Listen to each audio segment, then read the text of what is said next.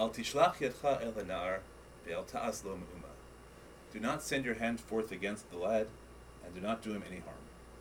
Every year we tremble in suspense as Avraham raises the knife, then sigh in relief when the angel calls out in time to save Yitzchak. We rejoice both at our forefather's willingness to obey God no matter what he demands, and at God's unwillingness to genuinely demand unethical obedience. What are we to do, though, when the lessons and inspirations of the Akedah conflict? What are we to do when the divine command, as embodied in halacha, seems unethical? When the call of Jewish conscience seems to contradict the command of Jewish law?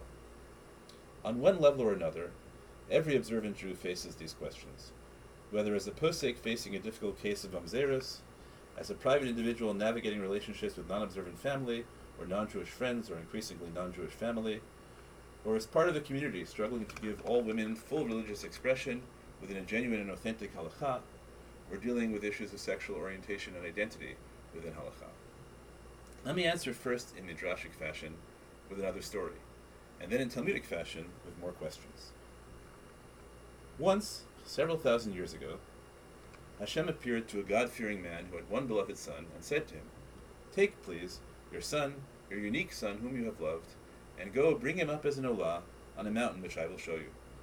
The man was troubled by the divine command, which seemed so uncharacteristic of the compassionate God he knew, but he was nonetheless prepared to obey. He woke the next morning, chopped wood, and set out with his son toward the place, and reached it on the third day. He took the olah wood and placed it on his son, but he carried the knife and flame himself. After a while, his son turned to him and asked, Father, here are the fire and the wood, but where is the sheep for the olah?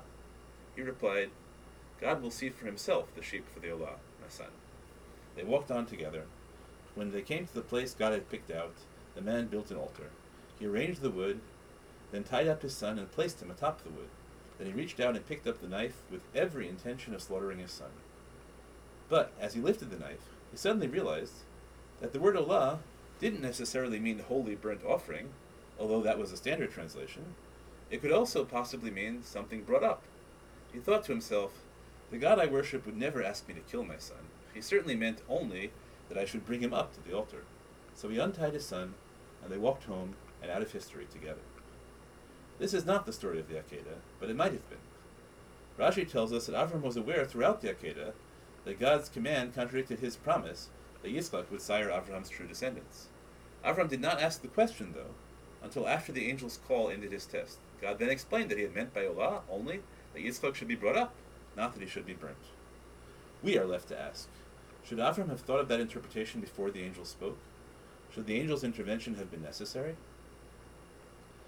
There are always more or less plausible ways of rereading halachic texts so as to align them with conscience. But lo machshavosai machshavosechem. My thoughts are not your thoughts. God does not always mean what we want him to mean. In this post-prophetic age, none of us can be sure that even our deepest moral and ethical convictions reflect the will of God, especially when those convictions seem to contradict the most plausible interpretation of His Word.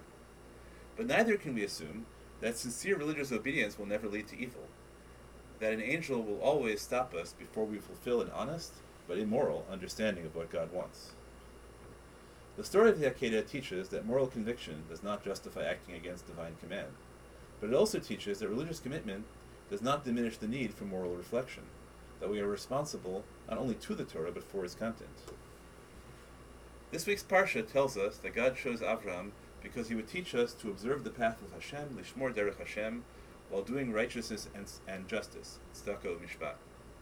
And we find the strength to observe that path with perfect integrity while listening attentively for the voices of our better angels. Shabbat Shalom.